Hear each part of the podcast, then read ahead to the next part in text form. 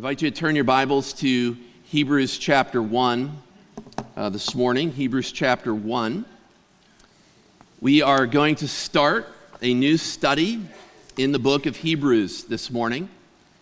Uh, last week, we had the privilege of working through an introduction to the book, and I'll talk more about that in a moment. But today, we get to start at Hebrews 1 1, and uh, we're going to be doing this for several months. I hope you're ready. You ready? Get into the word together. All right, great. Uh, some of you really encouraged me this week. You, you, you told me you bought that ESV scripture journal I talked to you about. Some of you have bought that, and you have it, you're ready. You, are using it in your devotions already. So you're telling, some of you told me what you've been doing in, in reading through Hebrews. That's exciting and thrilling. If you take notes, uh, there is a handout in the bulletin that might help you as well. Take notes and at least follow my train of thinking as I work through the text of Hebrews chapter 1. Now, before we get into the text today, I, will just make one confession to you. I tremble to speak this passage to you. I mean, I, am not just saying that either. Uh, anytime I come to a passage that talks about the deity of Jesus Christ, and his humanity in Hebrews chapter 1, the deity and humanity of Jesus Christ, I tremble. I remember reading several years ago in seminary a book called God Became Flesh, written by Millard Erickson. He's a systematic theologian. And in this book, it's, it's, it's this massive book which talks about the incarnation of Jesus Christ, God becoming man in Jesus. And in the book, near the beginning, I think it was, he identified 26 different incarnational heresies. 26 different incarnational heresies. And, and it's always my prayer, as much study as I do in every, for, for every one of these sermons, is always my prayer Father, please help me not to make a mistake when it comes to the deity of Jesus Christ. So I come trembling before you as a student uh, of the word myself, uh, attempting to know more about our wonderful Savior, Jesus Christ. As we get into Hebrews chapter 1 in the introductory sermon last week, I said the book is laid out like a sermon, like a good sermon. Uh, I think that originally it may have been a sermon. The author of Hebrews gives a word of exhortation and then he writes it in an epistle. And so, uh, like any good sermon, uh, his book will start with doctrine and proceed to warning. As a matter of fact, five times in the uh, epistle to the Hebrews, he rotates back and forth from doctrine to warning, doctrine to warning, doctrine to warning. Again, like a good sermon, he uncovers truth and then he presses for a decision. He presses for change in his hearers. The author is addressing Jewish professing believers in Jesus Christ. I think they're located in the city of Rome just before and during the great persecution on Christians that would take place in the 60s AD. These professing believers in Jesus Christ were facing challenges and persecution and are tempted to walk away from Jesus Christ. They're tempted to join their relatives and go back to Judaism, which would protect them in sorts but the author of Hebrews will use doctrine and warning to tell them you cannot go back to the old covenant. You cannot go back to Judaism. It has no saving value for you. You must trust in the blood of Jesus Christ, which will cleanse your consciences from evil works.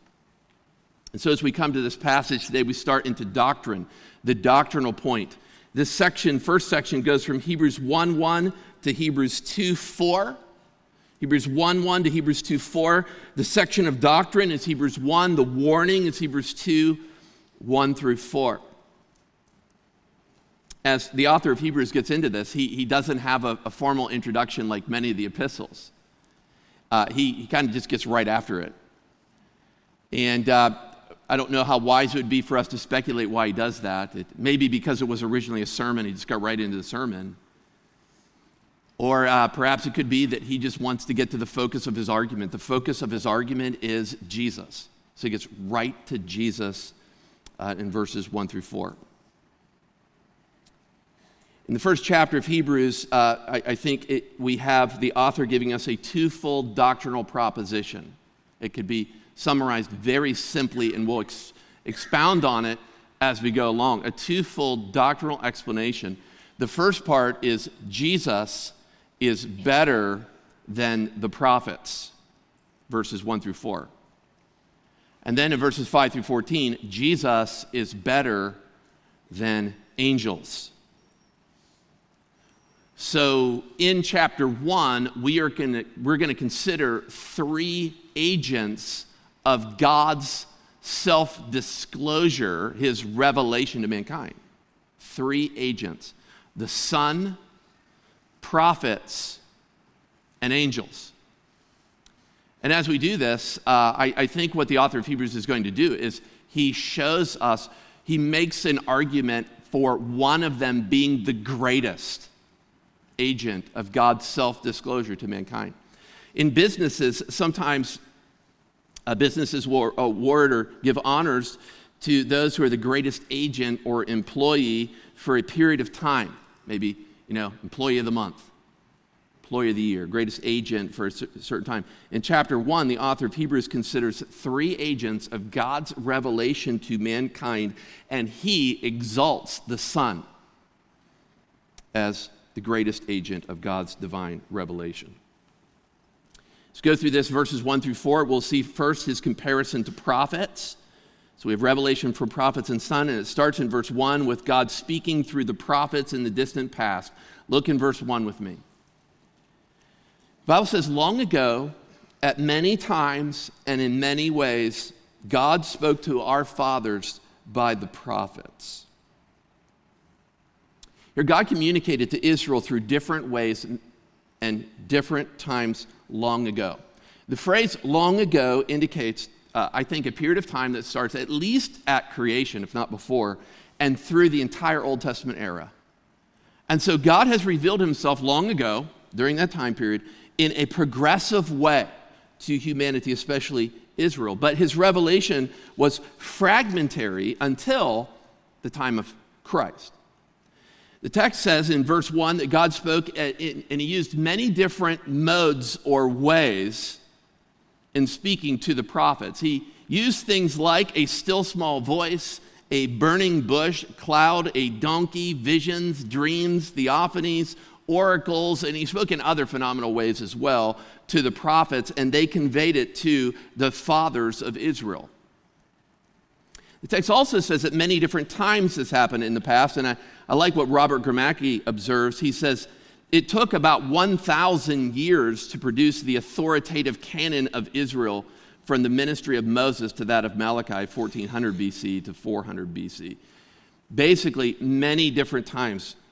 So God speaks to Israel in different ways and different times, and the author makes uh, his point about the diversity of revelation through the prophets, I think, here in a very powerful way. Now, I wish I could capture this for you like the original portrays in verse 1.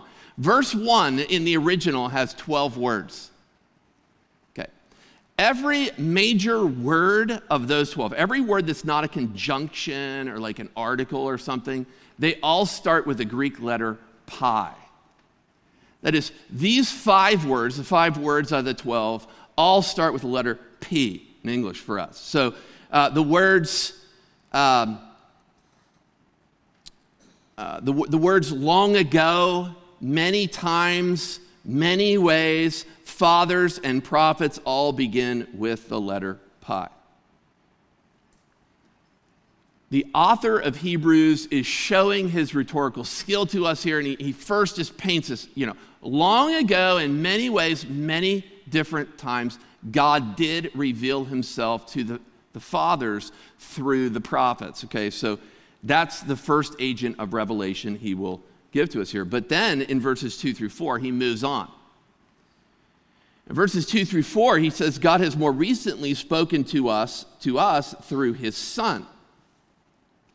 So, after making that strong rhetorical point, with those words in verse 1, the author finishes out a, a, sentence, verses 2 through 4, actually 1 through 4, it's all one sentence. And it's in verse 2 as it begins that we actually come across his main thought. Look at verse 2. But in these last days, and here's the only independent clause in the whole sentence he has spoken to us by his son. Okay, that's the main point of verses 1 through 4. He has spoken to us through his son. Everything else in verses 1 through 4 somehow, in some way, modifies that one clause. God has spoken to us in a son. And so let's look at what the rest of the text says. It says, first, he has done this in these last days. When I come across that phrase, in these last days in the New Testament, this phrase includes the time of Christ's life, his exaltation, and it runs the whole way to the end, to the final subjugation of everything. So, in these last days includes Christ's exaltation and the final subjugation of all things. So, in these last days, God has spoken to us through his Son. Like one of the observations the old commentator Raymond Brown gives at this point, he, he says, uh, We live in a world which recognizes the necessity of good communication. In a world of advertising and financial prosper- prosperity, businesses pay large money to communicate their exact message. And I think, you know, God, with all of the resources at his disposal, how would he choose to ultimately communicate his message to man? I've summarized there in your handout what I think the author of Hebrews is telling us, and that is that the pinnacle of God's revelation, the agent who could communicate ultimately and definitively God's revelation was his son, sent his son to reveal himself and his expectations to humanity. So the prophets spoke God's words to us. Jesus, the Son, is the Word of God prophet Ezekiel, for instance, described the glory of God, and the Holy Spirit inspired him to put it in the canon of Scripture. He described the glory of God. Jesus embodied the glory of God. Isaiah saw the holiness of God. You remember Isaiah chapter 6? He saw the holiness of God. He didn't really know how to communicate it very well, but Jesus lived the holiness of God on this planet perfectly.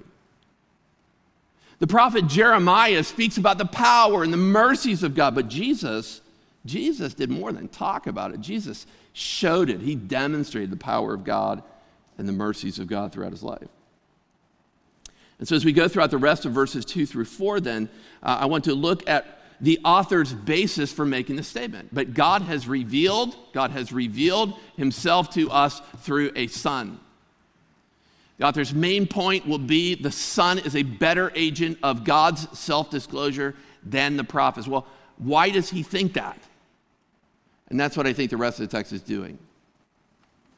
From this point on, in verses 2 through 4, I think the author of Hebrews justifies his belief that the Son is a greater agent of God's revelation than prophets by making five statements about the Son.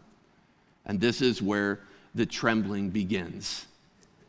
Look in your Bible, verse 2. But in these last days, he's spoken to us by his Son. Okay, then he's going to give us five justifications for why the Son's revelation is greater. Whom he appointed the heir of all things, through whom also he created the world. He, that's the Son, is the radiance of the glory of God and the exact imprint of God's nature. And he upholds the universe by the word of his power. After making purifications for sins, he sat down at the right hand of the majesty on high, having become as much superior to angels as the name he has inherited is more excellent than theirs. I give you these five statements from the author of Hebrews. The first one is found in the beginning of verse 2. The Son is a greater agent of God's divine revelation because he is the heir of all things. That's what he says in the middle of verse 2. He is, God has appointed him as the heir of all things The word heir here speaks of one who would receive something that was promised. In this context, what God has promised, would receive the inheritance promised by God. The words here, I think, perhaps are an allusion to a psalm in Psalm number 2 and verse 8. I think he might have Psalm 2, verse 8 in his mind. We won't turn there, but let me just read it to you. In this psalm, this God says that, the, uh, that David or the Davidic king can ask of me, and I will make the nations his inheritance and the ends of the earth his possession. So, in that psalm, the psalmist speaks of a future king who will inherit the nations. And here, the author of Hebrews extends it to beyond the nations to all things. God has appointed him to be the heir of all things. And I, I think he can do that because in Psalm 2 and verse 8, he talks about not only being the heir of the nations, but that it, he promises that he will possess the earth for his inheritance. So in Psalm 2 and verse 8, this future Davidic king will inherit the nations and rule the entire world. I think fulfilling the promises to Abraham, Isaac, and Jacob that the entire world would be blessed through, the, through their offspring. So the Son is greater because he's the heir of all things. And uh, by the way, not to get technical at all, what's all things? Everything. Everything the entire material universe, the totality of all things existing in time and space. You see, the Son is a better revealer of God because he is the heir of everything. He's the heir of everything. His pre- prestigious inheritance makes him a greater agent than the prophets of God. Now, the second statement he'll make about the Son is the Son is greater because he is the creator. This is in verse 2 as well. So look a little farther down. Through whom also he created the world. The prophets of Israel could only speak of creation from a distance. Christ, the Son, however, was active in creation. He was the instrument of God to create everything in this universe. If you're looking close at the end of this, this phrase, through whom he also created the world, the word world here is a different word than we normally use for world. It could be translated often ages. I think it's a word that includes time, space, and the universe with all of its content. So Christ made everything. In fact, everything that we try to make is made up of stuff that he originally made sometimes when we think we're, we're really creative and uh, imaginative or powerful and we do something like human cloning, it's still made from stuff that originally God created. So the author of Hebrews is declaring here that Christ is greater because he was not only present at creation, he was the agent of creation. No human person, power, or prophet for that matter can compete with that. It was active in creation. I want to illustrate Christ's power as creator by comparing it to the power of humanity for just a moment. I'll give you two illustrations here. Arguably, the greatest human power producing invention of all time is the nuclear power plant. The nuclear power plant can, can uh, produce about 1 billion 100 million watts of energy. The sun is one star of what? Trillions. If you're a scientist, you can fix my math on that later. The sun, one star among trillions, produces 380 trillion trillion watts of energy in every direction.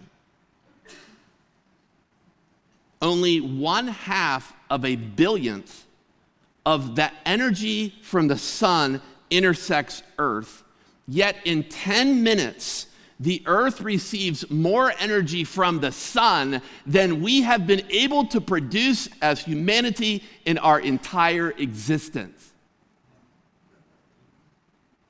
We boast about the nuclear power plant, and that's nothing compared to what God has created in the sun. We are impotent compared to the one who spoke the sun into existence. And that creator, the Son, was God's special means of revelation.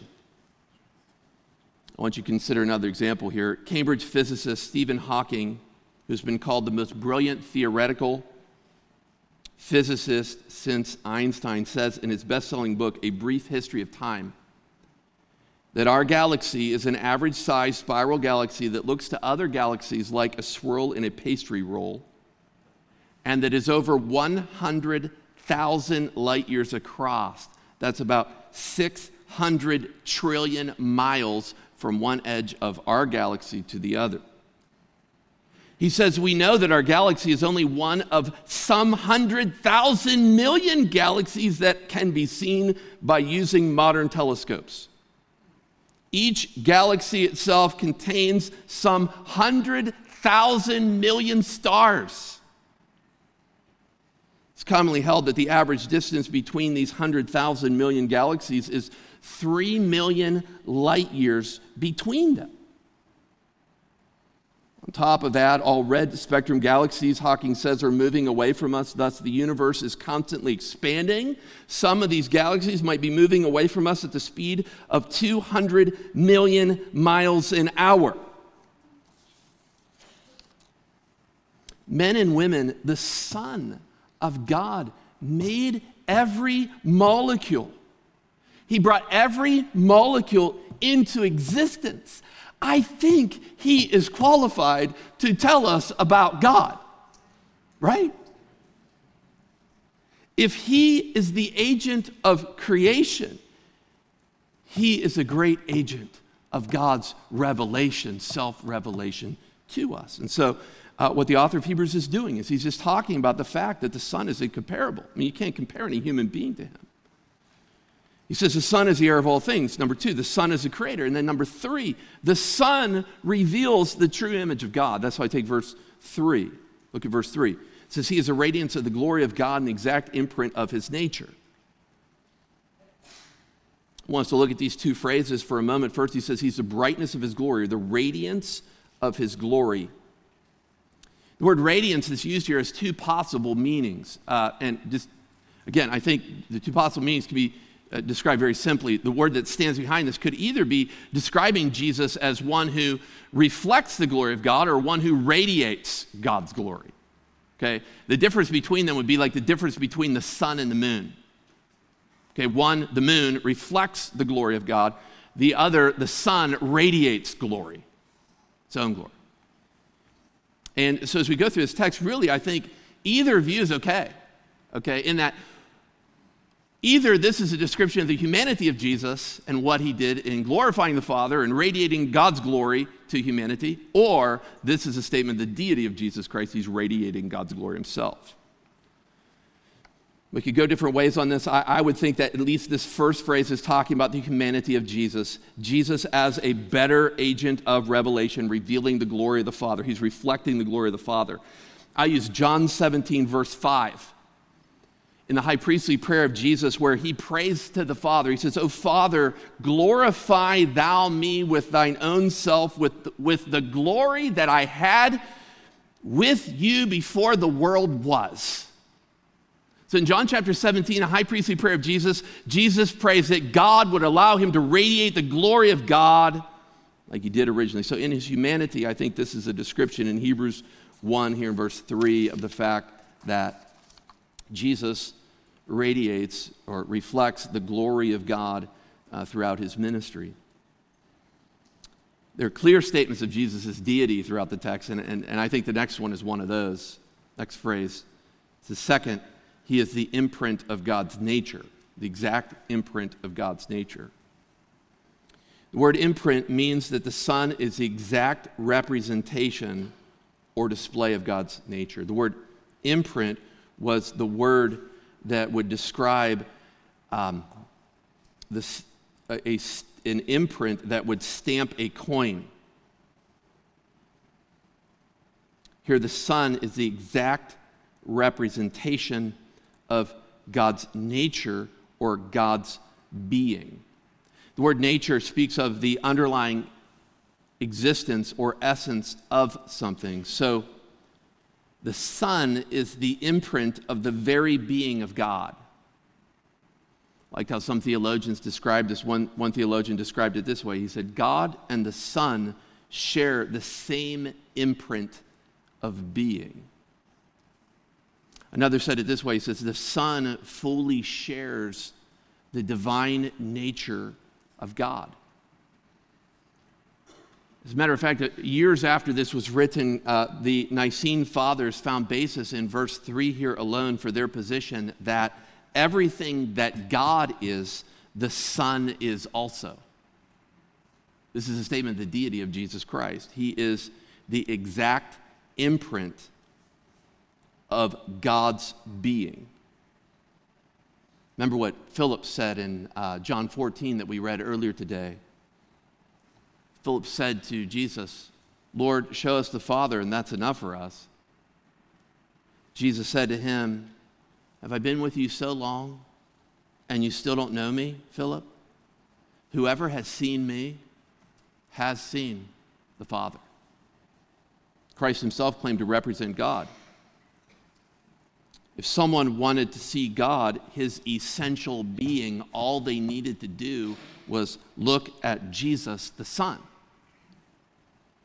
He's the imprint of God's very being. I love how Colossians 2 and verse 9 says this. Paul the Apostle, Colossians 2 9, he says, For in Christ all the fullness of deity lives in bodily form. For in Christ all the fullness of God lives in bodily form. So, men and women, the Son is a greater agent of God's self revelation because he reveals the true image of God. He's the heir of all things, the creator, and he reveals the true image of God. But then we go down to the middle part of verse 3 and we learn number 4, the Son is also the sustainer of the entire universe. It says there, and he upholds the universe by the word of its power. Here, the Son sustains everything in this world by his powerful word. He not only sustains life and breath and seasons, he keeps planets in their orbits by his authoritative word. He simply speaks it and it's done. I think this is an echo of creation. He spoke it into existence, and through a word, he sustains it all through his powerful word.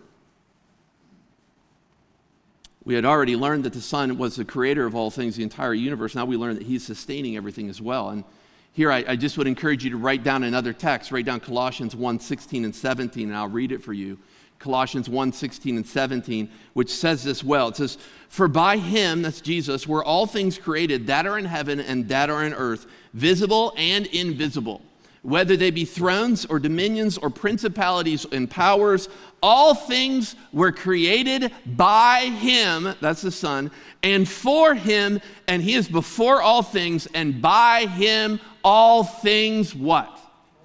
Consist, exist, hold together. He is the one who is directing all of the affairs of providence.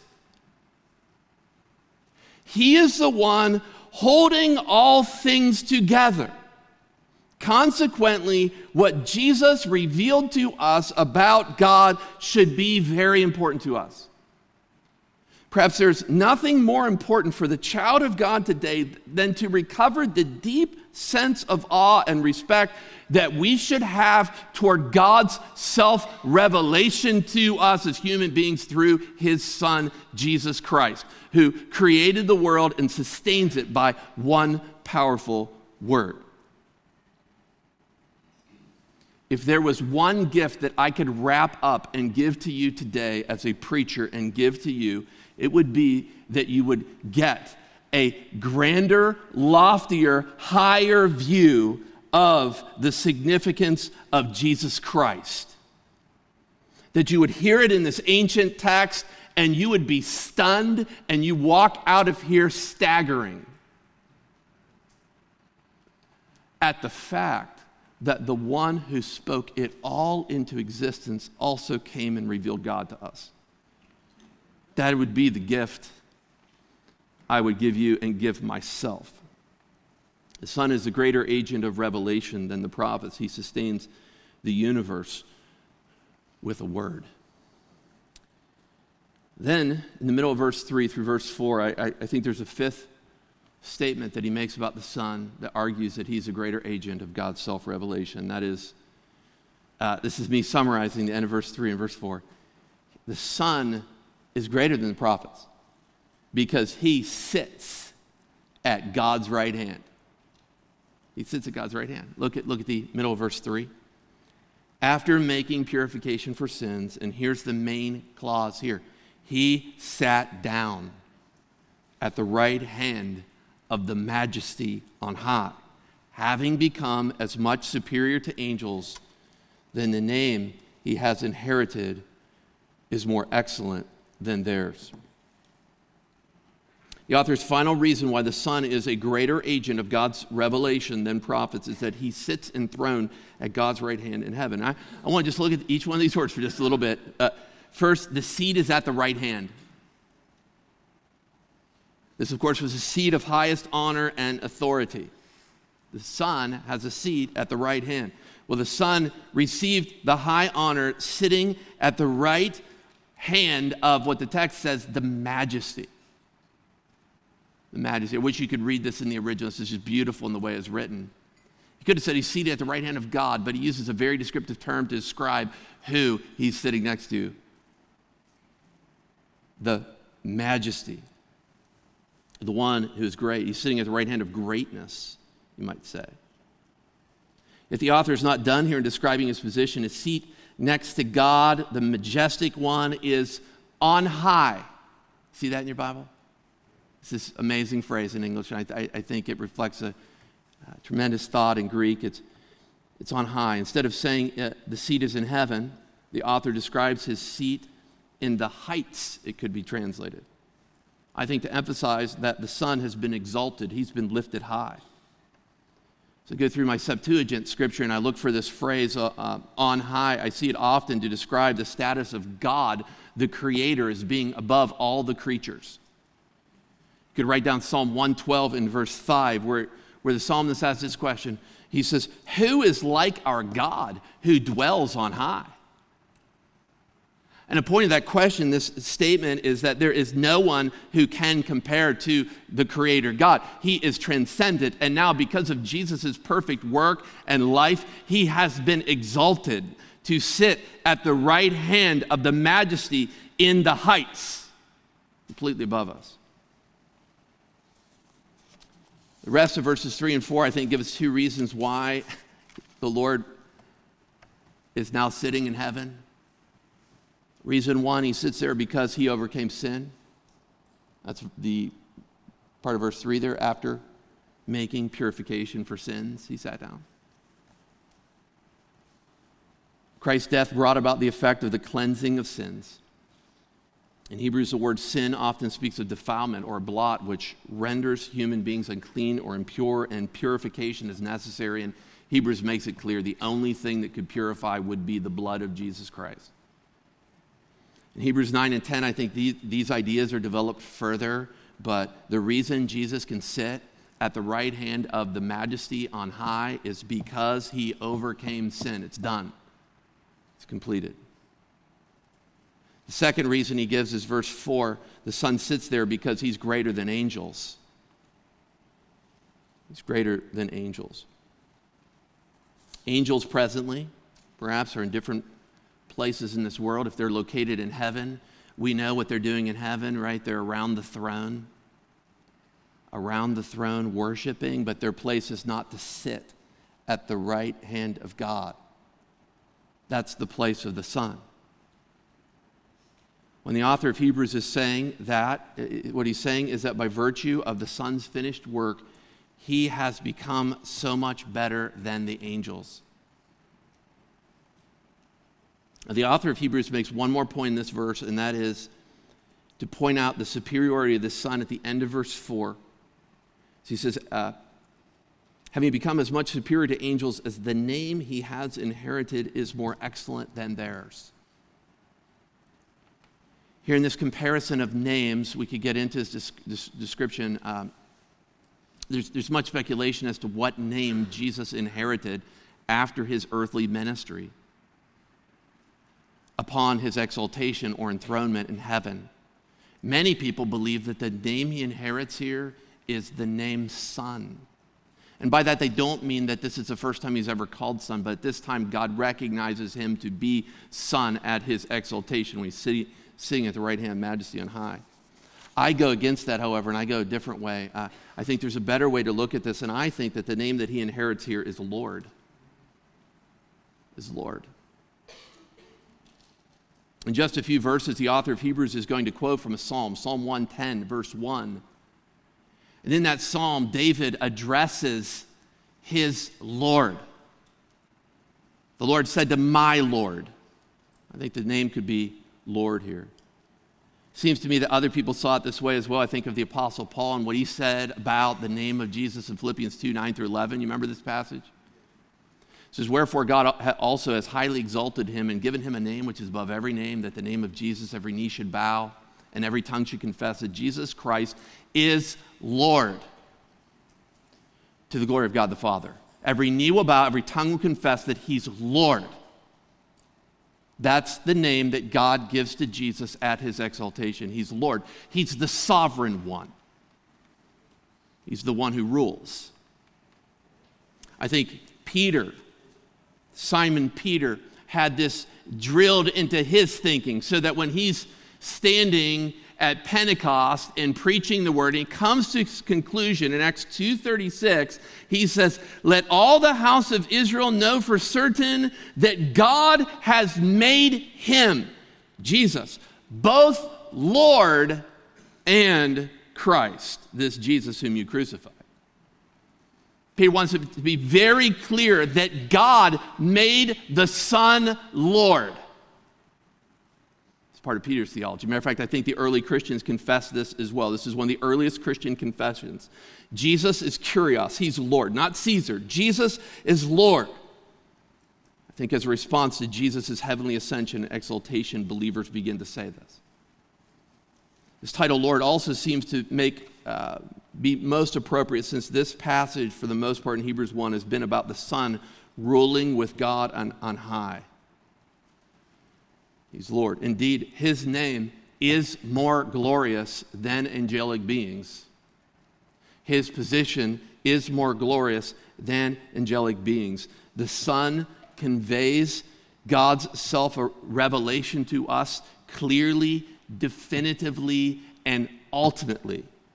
So we must value what he did and said A few moments of application. I, I, at the bottom of your handout there, I just ask you, so what do we do with this? I mean, how should this impact us? I hope that I've accented the argument of the author of Hebrews that Jesus is a greater agent of revelation than the prophets. But what do we do with this? Well, the primary message that Jesus revealed was the gospel of Jesus Christ. And so I think the first thing we do is we, we need to continue and grow in our love for the gospel. I like what Steven Lawson said. He said, uh, The gospel is what it is because Jesus is who he is. So, what do I do with the fact that he's the Son of God, he's the Creator, he sustains everything by the word of his power, and that he revealed to us who God is? I say, You should value the gospel, the message that he proclaimed to us. You should love it.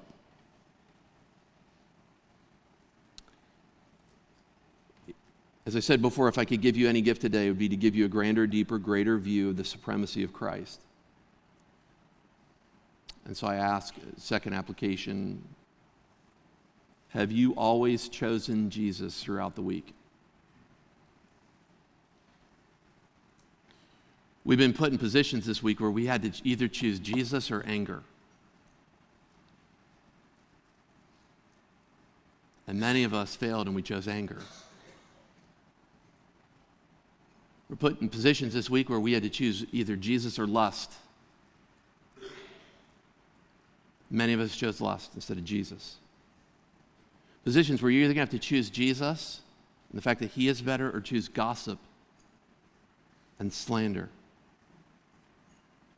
either choose Jesus or bitterness and an unforgiving spirit. You choose Jesus or other authorities or pursuits in your life. Will you choose that Jesus is better? He's God's agent of self revelation to us. He's better. We should choose him every time. Let's pray together. Father, I thank you for your word. I thank you for this lofty passage that compares Jesus to prophets. Lord, what a comparison. It's staggering, it's shocking when we consider that Jesus is the creator. Spoke everything in, into existence through one word. It's shocking when we consider that through his powerful word, he sustains everything in this universe. These are amazing things, dear Father, and they're, they're hard for us to truly comprehend and understand, and let alone appreciate and believe. But he's greater because he is the exact imprint or representation of the being of God. Lord, no human being can compare.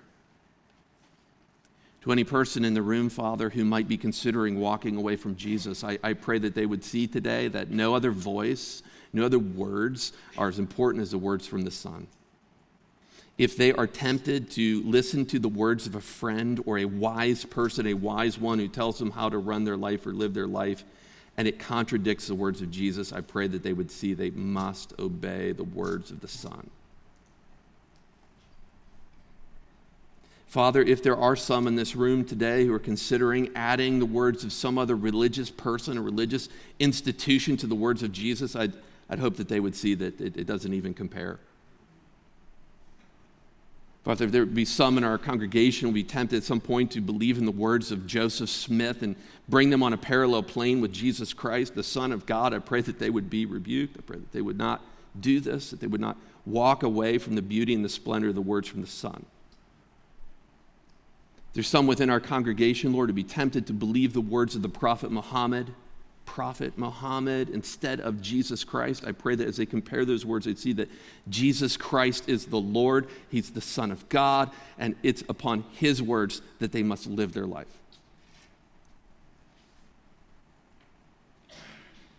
Father, perhaps there's some of us who are tempted to live in response to the wisdom of this world that we hear from friends and acquaintances at work or at the school they have a certain way of looking at things, a certain way of doing things. It talks about self rights and self justification. It talks about getting what we can.